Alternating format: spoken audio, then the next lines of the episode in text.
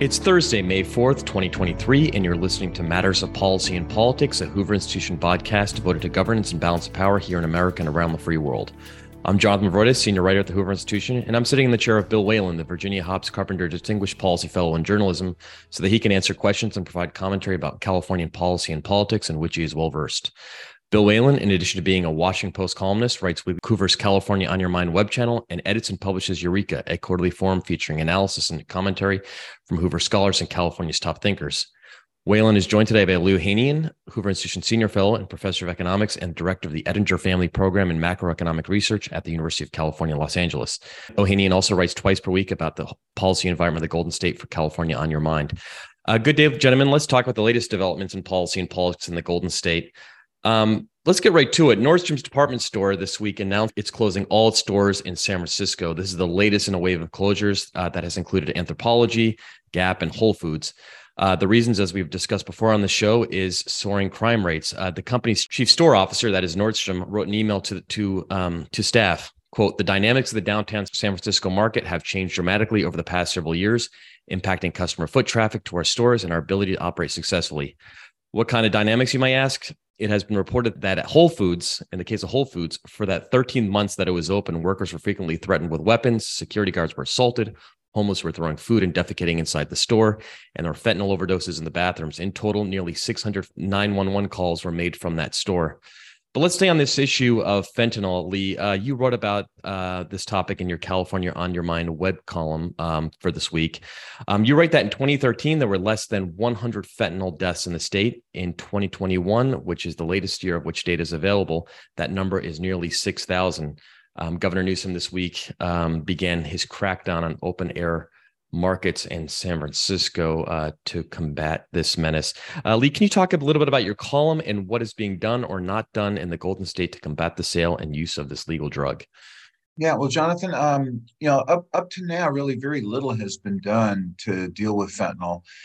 And this goes just way beyond the usual types of debates about how to deal with um, drug abuse, because fentanyl is about as toxic um, as anthrax, is what I found out while I was researching this column.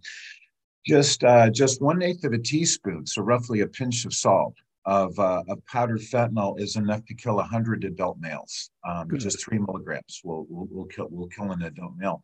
Um, so this is incredibly toxic, and it is uh, it's devastating the state right now. As you mentioned, um, under 100 overdose deaths in 2013, and now we're up to about um, 6,000 within the state. Um, just in the last four years, San Francisco has recorded 2,000 fentanyl overdose deaths. Um, the death rate by fentanyl overdose is about twice as much uh, at the height of the pandemic as was COVID, to give you an example of just how serious this is um, about 6,500 to 7,000 overdoses are reversed uh, uh, every year in San Francisco. Um, so it's really just it's really destroying the city, in, in my opinion. And, um, and as you mentioned, Newsom, um, you know, to much uh, of his own self-congratulatory fanfare, has deployed some uh, California Highway patrolmen uh, within the city. Um, in the neighborhoods that have been most affected by fentanyl. Um, so we'll see if that makes much of a difference. Um, but you know, one other issue I touched on in the column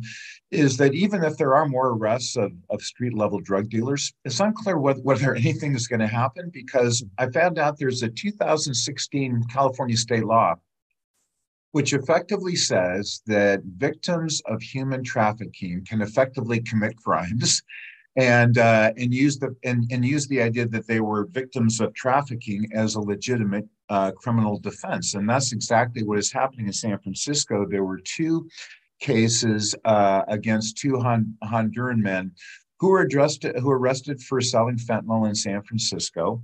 Um, there was no uh, there was no question really that they were uh, that they were guilty. The police had uh, enormous amounts of evidence and arrested them on undercover buys.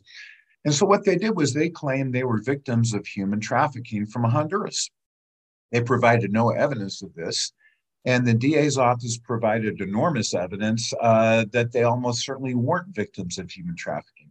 Long story short, the both trials ended in hung juries which meant that both of these drug dealers were let go. and the DA's office has chosen not to refile uh, not to refile charges.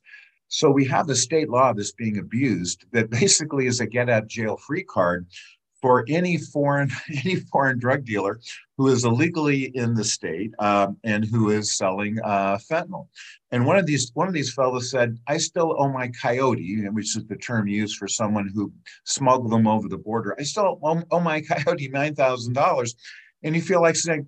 Okay, well, go back on the streets, have at it, and, and go go ahead and earn your nine thousand dollars and pay off your coyote. It is um, it's just absolutely ridiculous. Uh, and at the state level, um, you know, really very little is being done um, to to deal with this. The um, the state uh, public health uh, committee uh, has essentially refused uh, up to uh, last week to listen to new legislation about fentanyl. Um, it's a very, very progressive group. Um, they essentially see everything associated with dealing with drug abuse in the state now, uh, any new legislation as um, harkening back to what they consider to be the failed war on drugs. So, Jonathan, um, I, am very pessimistic whether we're going to deal with this at all effectively, and I suspect we will lose many, many more people in California to fentanyl deaths. Yeah, well, Lee, kudos to you for timing here because, as Jonathan mentioned, this is the uh, week that the governor's uh, much vaunted "quote unquote" crackdown began in San Francisco. Um, but I would note that this crackdown is sort of like what the Obama, uh, the Biden administration has done in uh, Texas with the border, where the announcer is sending 1,500 troops down there, and they're doing administrative work. And so the question here is, what exactly are the CHP and the California National Guard deployments doing in San Francisco? Uh, I believe the San Francisco Chronicle, Lee and Jonathan, uh, actually had reporters out yesterday on Wednesday looking around for signs of, you know, boots on the ground to see people making arrangements or do anything.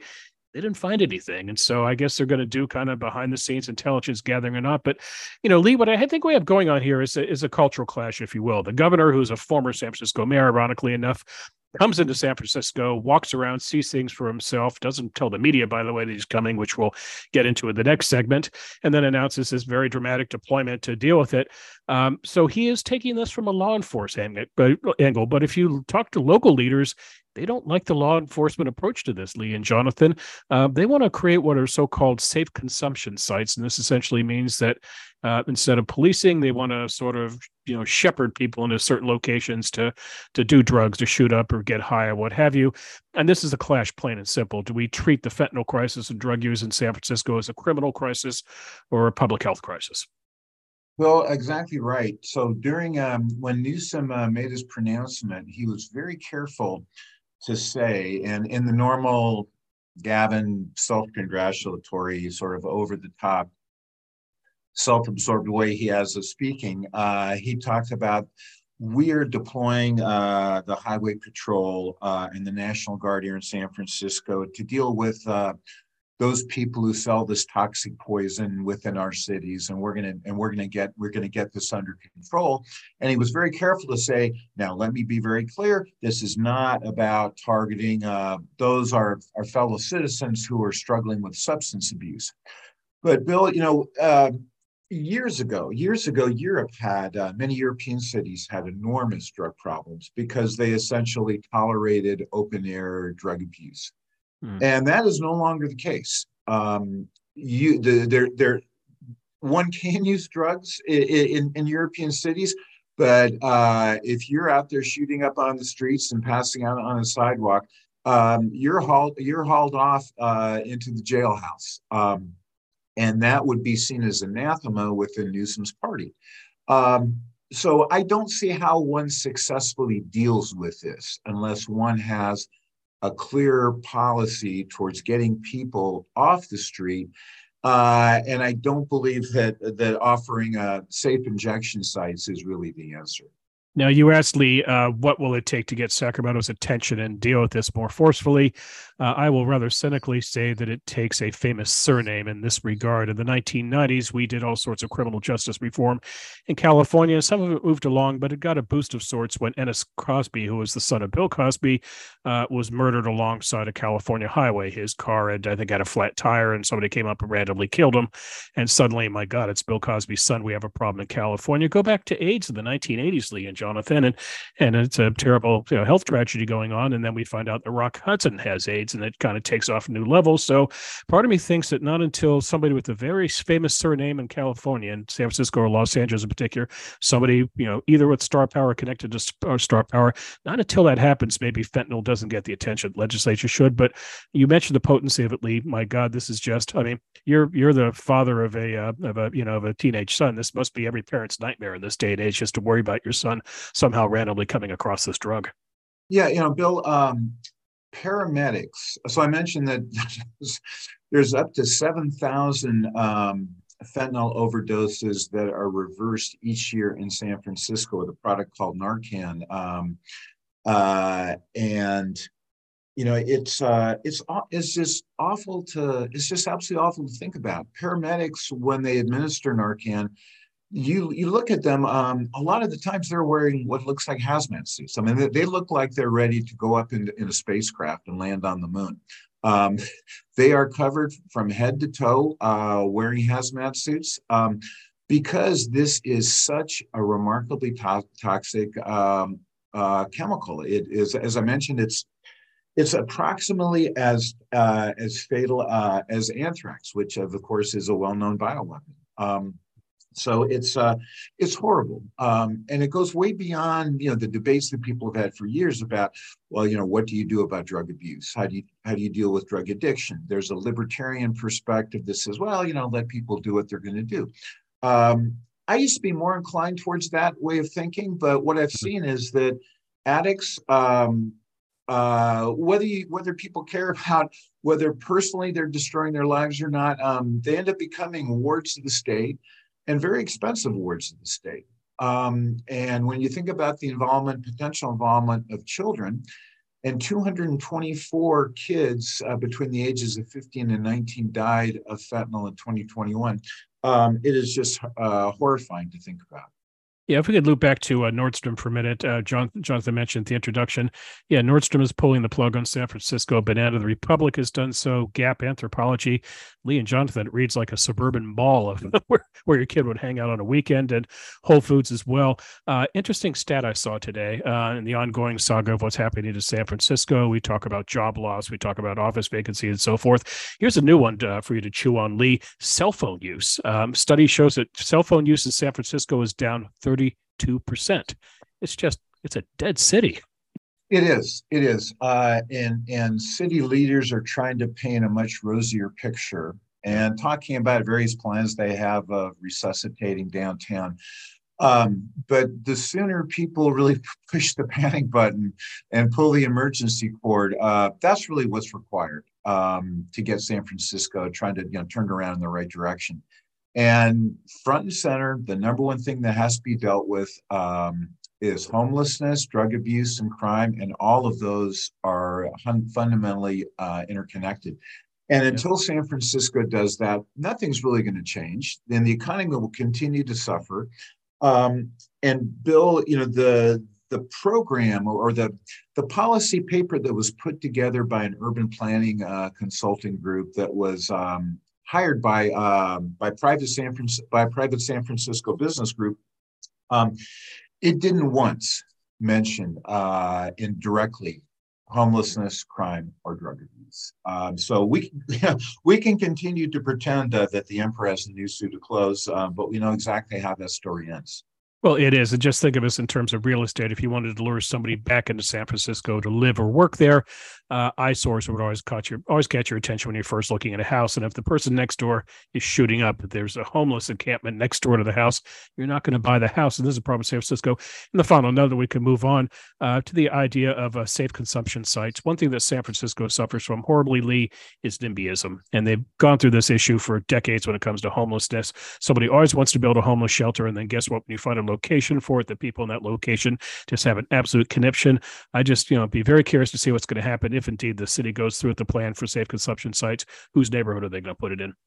Yeah, yeah, absolutely. There'll be enormous pushback, um, and as well there should be. Um, there are people who are paying their taxes, uh, and uh, you know when they brought when they purchased that house or they they they signed on that apartment lease, they did not part of that part of that deal was not having people shooting up fentanyl um, 10 mm-hmm. feet away.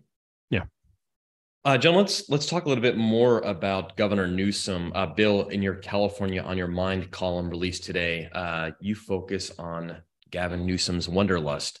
Uh, he really loves traveling. He loves. Uh, he was just in uh, Washington D.C. at the White House Correspondents' Dinner last weekend, which you explained is an effort to keep himself in the buzz of national politics. Unless B- Biden steps aside, Newsom is not likely to run in 2024. But as you write, the governor did succeed in having his recent messaging in his campaign ads run in uh, red states and in his social media integrated throughout uh, Biden's 2024 first 2024 campaign ad. Uh, Biden's video describes how his administration stands for individual uh, freedom. Quote, MAGA extremists are lining up to take those freedoms, Biden says, listing up issues that his base worries about uh, banning books, tax cuts for the wealthy, reducing Social Security payments, and abortion bans. But are all these efforts paying off for Governor Newsom when his own state is confronted with daunting challenges? Uh, the, the, San Francisco Chronicle penned an editorial a few days ago saying as much and wants uh, the governor to focus on housing. Uh, but housing aside, where else should um, the governor focus his time? Well, I'm going to ask Lee to give me some thoughts, and I have a few of my own. But you know, if the idea that uh, imitation is a serious form of flattery, Gavin Newsom should feel very flattered because that three minute uh, video put up by the president's reelect campaign making his case for another four years. He just throws around F bombs, F being freedom. And this is kind of Gavin Newsom 101, whose uh, inaugural address in January is sprinkled with the word freedom. It's a word he tossed around last summer in running ads in Florida against Ron DeSantis. DeSantis, of course, hailing Florida as a freedom state. So I think we all need to find a different word. It's getting overused right now. Um, but the governor is succeeding at the national level in terms of getting noticed as being a force uh, and being very ready, waiting in the wing should something happen to Joe Biden. And this is kind of, I call it vulture politics. We're just kind of sort of circling around like a buzzard and, you know, waiting to see if there's a carcass to dive in on. But so you're right, Jonathan. He's trapped in terms of 2024 right now if Biden is running, but 2028 sits out there. Um, what caught me about being the White House Correspondents' Dinner, he didn't go to the dinner itself. He came back to California, but he worked the cocktail circuit that precedes the dinner. And why did he do that? Because it's chock full of national reporters, the kind of people who write profiles, who do top 10 list of candidates who are going to come out to California sometime and write flattering profiles of him. So very smart at his point. But Leah gets the question, and Jonathan mentioned the San Francisco Chronicle of all publications went came down pretty hard on the governor the other day and said he needs to stay at home and focus on California business. And Lee, in their uh, editorial, they focused on housing, and I want to get your thoughts on housing and what else. Um, I'll give you something he might want to get involved in right now, and that's the Hollywood writers' strike, which uh, it's not just about showbiz, Lee, but it's about the Southern California economy. Because if you don't have scripts, you don't have production. A lot of people are out of jobs. So what's the governor going to do? He's said he'd get involved in the strike if both sides ask, but I don't think the studio's going to ask anytime soon. I'll give you another one to ponder, Lee. That's the teacher strike in Oakland, which began today on Thursday. Um, teachers want more money. Uh, there are bills in legislature that would increase teachers' pay by 50%. But why doesn't the governor sit both sides down and, and get them to end the strike? I think it's their third strike in something like three years. Uh, every day they're on strike is one less day that a kid gets educated in Oakland. And that's the last thing could happen in a city like Oakland. So, yeah, I put him in the strikes, Lee. But, you know, it does seem the Chronicle's reading your stuff, Lee, because they did make a beeline toward housing. Well, um, you know, last year uh, when you know when Newsom ran for uh, you know successfully um, ran for a second term, um, the Chronicle endorsed him. No surprise there. And Bill, the Chronicle wrote the following words um, when they when they wrote their endorsement. They put a little bit of a proviso uh, and wrote, "California's problems are far too urgent." To indulge our executive office being used as a campaign commercial. Um, Bill, in my opinion, that's exactly what has happened with right. Newsom of the last few months. He's gone, he's gone to southern states, um, you know, with his $10 million PAC. Uh, it is absolutely a campaign commercial. And Bill, I don't know if you saw this, but there was uh, an uh, MSNBC um, reporter named Stephanie Ruhle who interviewed Newsom recently, right. Uh, and she said uh, she said Governor Newsom, and he responded by saying, "I love when you say governor." And she responded by saying, not president. And his response was, no, not is Gavin. Yes. So he had a little bit of a slip of the tongue there uh, regarding regarding you know her her her tongue in cheek uh, remark about not president, and he uh, he stumbled a bit there. So we have a governor who I think has essentially been on AWOL. Um, right. As far as I can tell, when you look at the state's major problems, you mentioned housing. Um, you mentioned schools uh, in terms of what's going on in Oakland, and Oakland has just a terribly performing school district.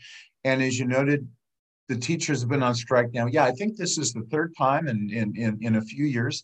Um, so schools, housing, the business climate, um, taxes go along with business climate. Um, these are all issues that um, have not made. There's been no progress whatsoever since Newsom has been governor, and he's been governor now close to four and a half years. Um, so I think there's only so long that a person can govern just by righteous indignation, and that's how I see Newsom has been has been governing. Um, there's always in, indignation about something, and uh, and at 99% of the time, it's about the Republican Party, and it's about um, it's about abortion, and it's about uh, maybe real or oftentimes imaginary threats to what he calls freedom and democracy. Those seem to be the knee jerk reaction words that he uses. But my God, the, there's there are 13 million people in the state who qualify for Medicaid, which which amounts to a family of three with a household income of less than $41,000 per year. Um, right. So think about that. Think about living in the state of California, family three, less than $41,000 per year. Um, what do those people, what do those people have to say?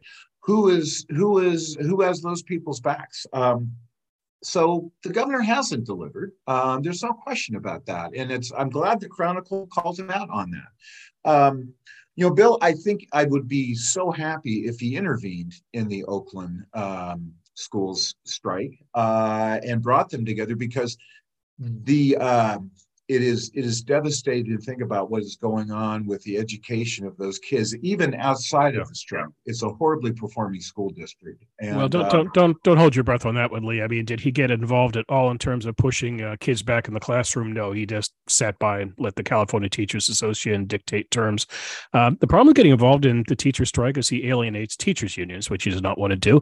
The problem with getting involved in the writer's strike, Lee, is if he picks a side. I assume as a progressive Democrat, he would side with those struggling writers then he's upsetting a lot of people on the West Side who produce uh, entertainment who write checks to candidates, and so he has to kind of choose money before um, you know muscular politics, if you will. So he'll just as soon stay out of it. But you know, housing I think is really important here because it is just a bad mo of this governor, which is he loves to come out with big, fanciful ideas. And you wrote a very good column, which I would suggest to our viewers to go back and revisit about about how the housing plan is coming up shortly. You know the numbers on what he proposed and where he fell short, which you can tell us.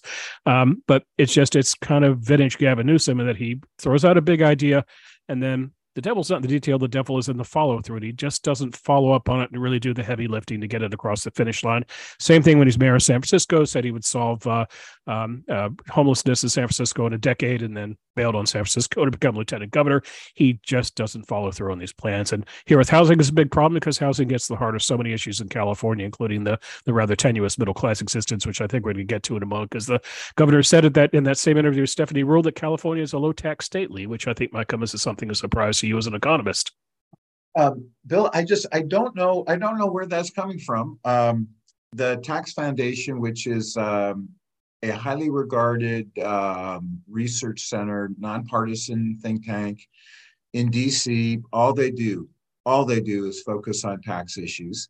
Um, and California is the second highest tax state in the country. Um, it is about seven times worse than the lowest tax state, um, which is Alaska. And Vermont, um, our good friend Bernie Sanders, uh, Vermont is the highest tax state just by a hair, literally just by a hair. California and Vermont, for all practical purposes, are tied.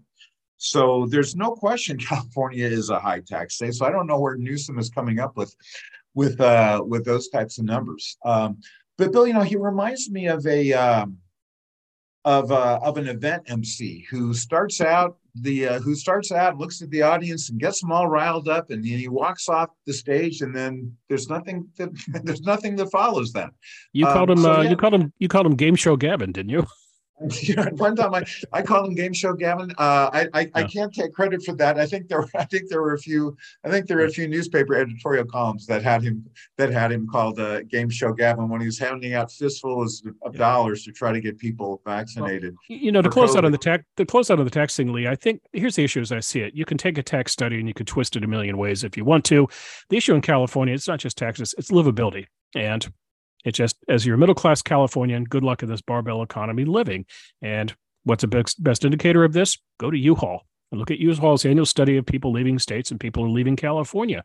Some people might leaving it by choice because they could do remote work elsewhere, but I'd argue a lot of those people, Lee and Jonathan, leaving because of necessity because they just can't afford a home in California, making middle class wages. Oh, absolutely. The the median the state's uh, median home price is about eight hundred thousand. Um, there's about, I think, 20% of Californians who could afford the monthly payments, including insurance and property taxes. But Bill, uh, so those are the kind of statistics. If people are interested, you can go to the California Association of Realtors. Um, they've got great data, and they present affordability statistics at the state level, also at the county and the city level, and those statistics are grim. What the, but those those statistics are even worse because those affordability statistics assume that a buyer has the nest has has has cash that can close the deal, which is a conventional mortgage is twenty percent. Twenty percent on an eight hundred thousand dollar home is one hundred and sixty. Add in a few more bucks for the other types of closing costs.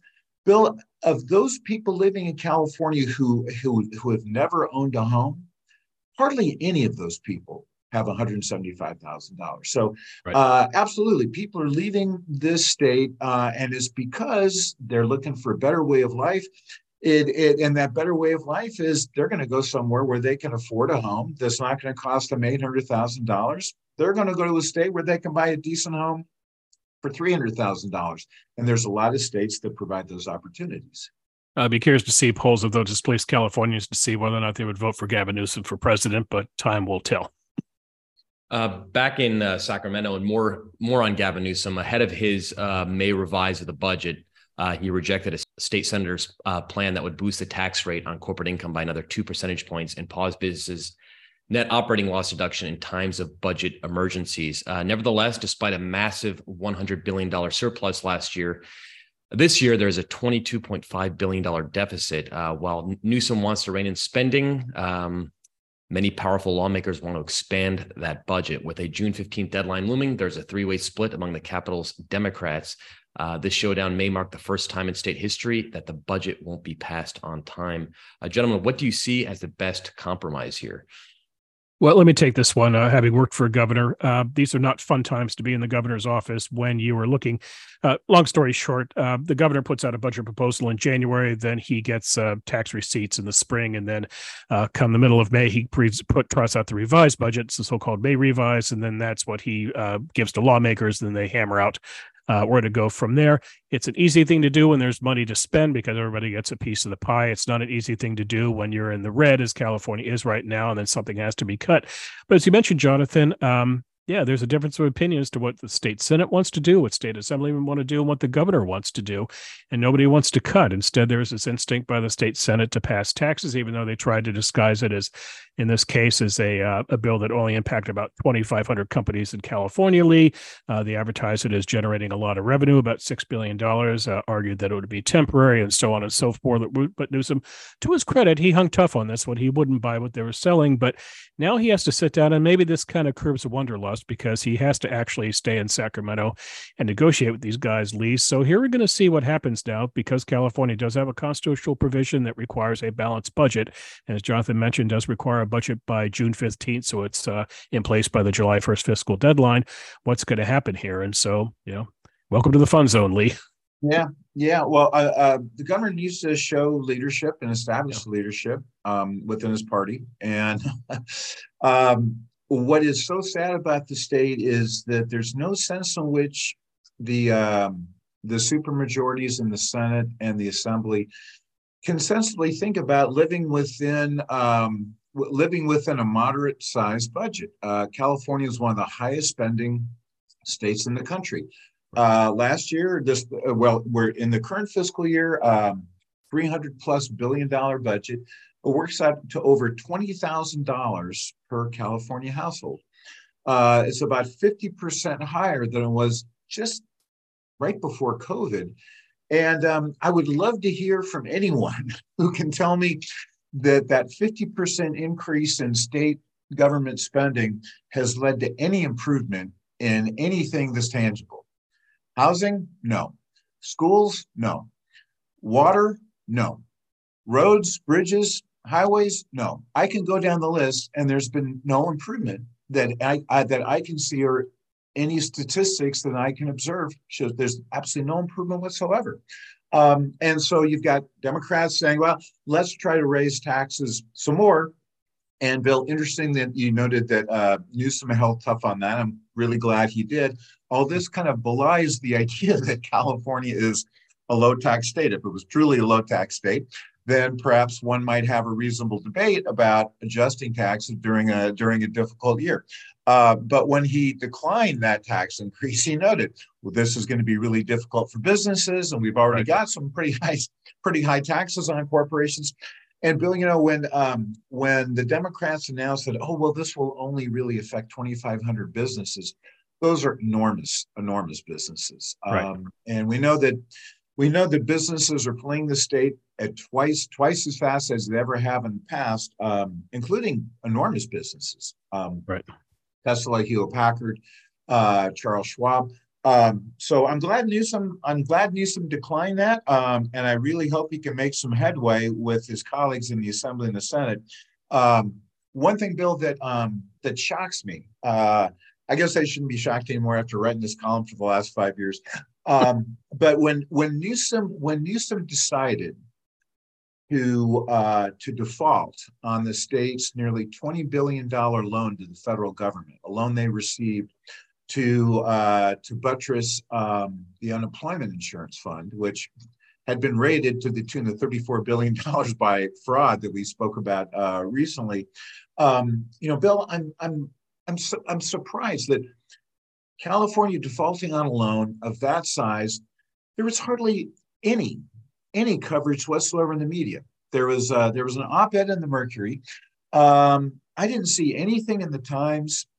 There might have been a small story in the Sacramento Bee. Um, you know, you've you've you've been really interested in the connection between Newsom and the media. Uh, yeah. I would say, if anything, they were really kind to him on this particular story because you know, where I said it's just egregious. The, you know, the fifth largest economy in the world defaulting on a $20 billion debt to the federal government. And our, our businesses are and are end up holding the bag on that. Yeah, it's interesting. They didn't go after him on that, and yet they complained very much about the way they're treated. Cal Matters ran a piece uh, a couple weeks ago. Cal Matters is kind of a watchdog, bulldog um, media entity in Sacramento, and they complained about just trying to do business with uh, the Newsom administration, going to government PIOs, public information officers, and officials, and asking for comments, and they don't get calls returned, or sometimes they get calls returned. Oh, gee, after the story is run, sorry to get back to you sooner. Sometimes they ask for questions in advance. I mean, it really is a remarkable, uh, remarkably dysfunctional relationship. They don't go after him, but you know, I think Lee, the, the, governor's in kind of a bind here right now in this regard. If you go back to 1991, uh, Pete Wilson comes into office and he and Willie Brown sit down and they have a horrible budget situation to deal with. There's a, something like a $14 billion hole in a $43 billion budget. That's how small California's budget was back then. And Wilson and Brown craft out a deal where they agree to do temporary tax increases and cut spending. Um, good luck getting the Democrats to cut spending in Sacramento. But the governor has now said, I don't want to raise taxes. And when you think about it, Lee and Jonathan, by what he said to Stephanie Ruhle and going on his way to say that California is actually not a punitive tax state, to now turn around and have to slam taxes on people would be problematic. And then on top of that, Lee and Jonathan, you know, he was in Washington, D.C., not just to hobnob with reporters, but also to do meetings with the Biden campaign. You know, if they wanted prominent Democrats they're going to help raise money. So how is he going to, with an election coming up, make any kind of argument that the economy in California is so wretched that we have to raise taxes. the Biden White House doesn't want to hear that. No, and they don't. They don't. And um, Bill, it's, you know, it's interesting um, when we think about the changes California could implement um, to create more opportunities, more more opportunities for businesses to stay, for for new businesses to start. To bring a lot of high school workers here to the state. Um, again, I mean the governor's the governor really has been um, has been AWOL. Um, the uh, I'll just go back to the statement that you you know you you can't govern by righteous indignation year after year after year and he's um, you know he's he's been governor for what four and a half years um, ostensibly has what three and a half years left um, what uh, you know what will people expect from him and what can he re- realistically deliver? Can he focus enough? Can he follow through? I, I i see no evidence of that well, we'll see what he does when he actually unveils the May revise and if he draws any lines in the sand. Um, and he's already made it clear he does want to go along with this uh, tax on California businesses. Will he say flat out in that announcement, no new taxes? Uh, will he call for any specific spending? Will he do this publicly, Lee and Jonathan? Will he do it behind the scenes in terms of negotiations? We'll see, but it's kind of a different set of you know skill set that he has not really needed for the past few years. So you know, stay tuned and see what happens. Gentlemen, let's um, conclude this podcast on a lighter note. Um, the Western Sem- the Western Conference semifinals continue tonight uh, for the NBA in San Francisco with a Game Two showdown between two California teams, the Los Angeles Lakers and the Golden State Warriors, led by their respective superstars uh, LeBron James and Steph Curry. On previous podcasts, we talked about the cultural differences between California's north and south. Uh, the north is where the techies reside and exert influence. The south is all about celebrity glamour. Gentlemen, can you pick a winner for this series? And two, despite all the problems we talk about in California, can you describe why this matchup is a gift to the game of basketball and all those who watch it around the world? Oh, the winners are the would be the National Basketball Association, which going to these playoffs had the glamorous Warriors as the sixth seed and the ultra glamorous Lakers as the seventh seed. Uh, this is kind of a clash of old money versus new money, if you will, and that the Lakers, you know, have been a glamour team going back to the 60s and 70s with Wilt Chamberlain and Jerry West, and then Shaq and Kobe, and so on and so forth. Magic Johnson, of course. The Warriors have been prominent in the NBA since about 2014, 2015. So, you know, about a decade run here. So yeah, it's the NBA. Uh, losers would be people like me who are on the West Coast right now, on the East Coast right now. I'm in South Carolina. Uh, so this game doesn't come on until nine o'clock tonight. So I've got to make a decision: do I stay up and watch it or not? This is the West Coast advantage, plain and simple. But it really, Lee, is kind of a fascinating cultural clash in this regard. It is Northern California versus Southern California, and just look at the people sitting courtside. Who sits courtside at Lakers games besides Leo Hadid? It's celebrities. it's it's Jack Nicholson makes an appearance, Leonardo DiCaprio, Denzel Washington, and so forth. Who sits courtside at Warriors games? Tech bros. And so you kind of see the Southern California economy versus Northern California economy. Um, Lee, I don't know. Are people people are now driving around Santa Barbara with their Lakers flags on their uh, on their cars, or is it the bandwagon not left the uh, the uh, garage yet? Yeah. Well, Bill, you know this is um the NBA had two dreams come true because yeah. the Lakers were were uh, as at the as the seventh seed, the Lakers were playing the second seeded Grizzlies, and the Warriors were the sixth seed and playing the third uh, seeded uh, Sacramento Kings. So Sacramento, small market team, Memphis, small market team. The NBA is absolutely thrilled. Uh, and they won't say this, but they're absolutely thrilled. The Lakers beat the Grizzlies and the Warriors beat the Kings, and now the Lakers and the Warriors are playing are playing each other. And you know, before uh, before Tuesday's game, uh, and my goodness, even though I've even though I'm living in uh, Southern California, uh, my family and I are rooting for the Warriors. They had that 14-0 run. I thought Curry was going to again pull a rabbit out of the hat, right, and win that game. Before the series, I was calling it Warriors in six. Um, I still have a feeling the Warriors are going to prevail. Uh, I don't think it's going to be in six. I think it'll go all the way. Um, but um, it's great theater. Um, Curry is uh, perhaps the greatest, uh, well, I think un- undoubtedly the greatest shooter in basketball of all time.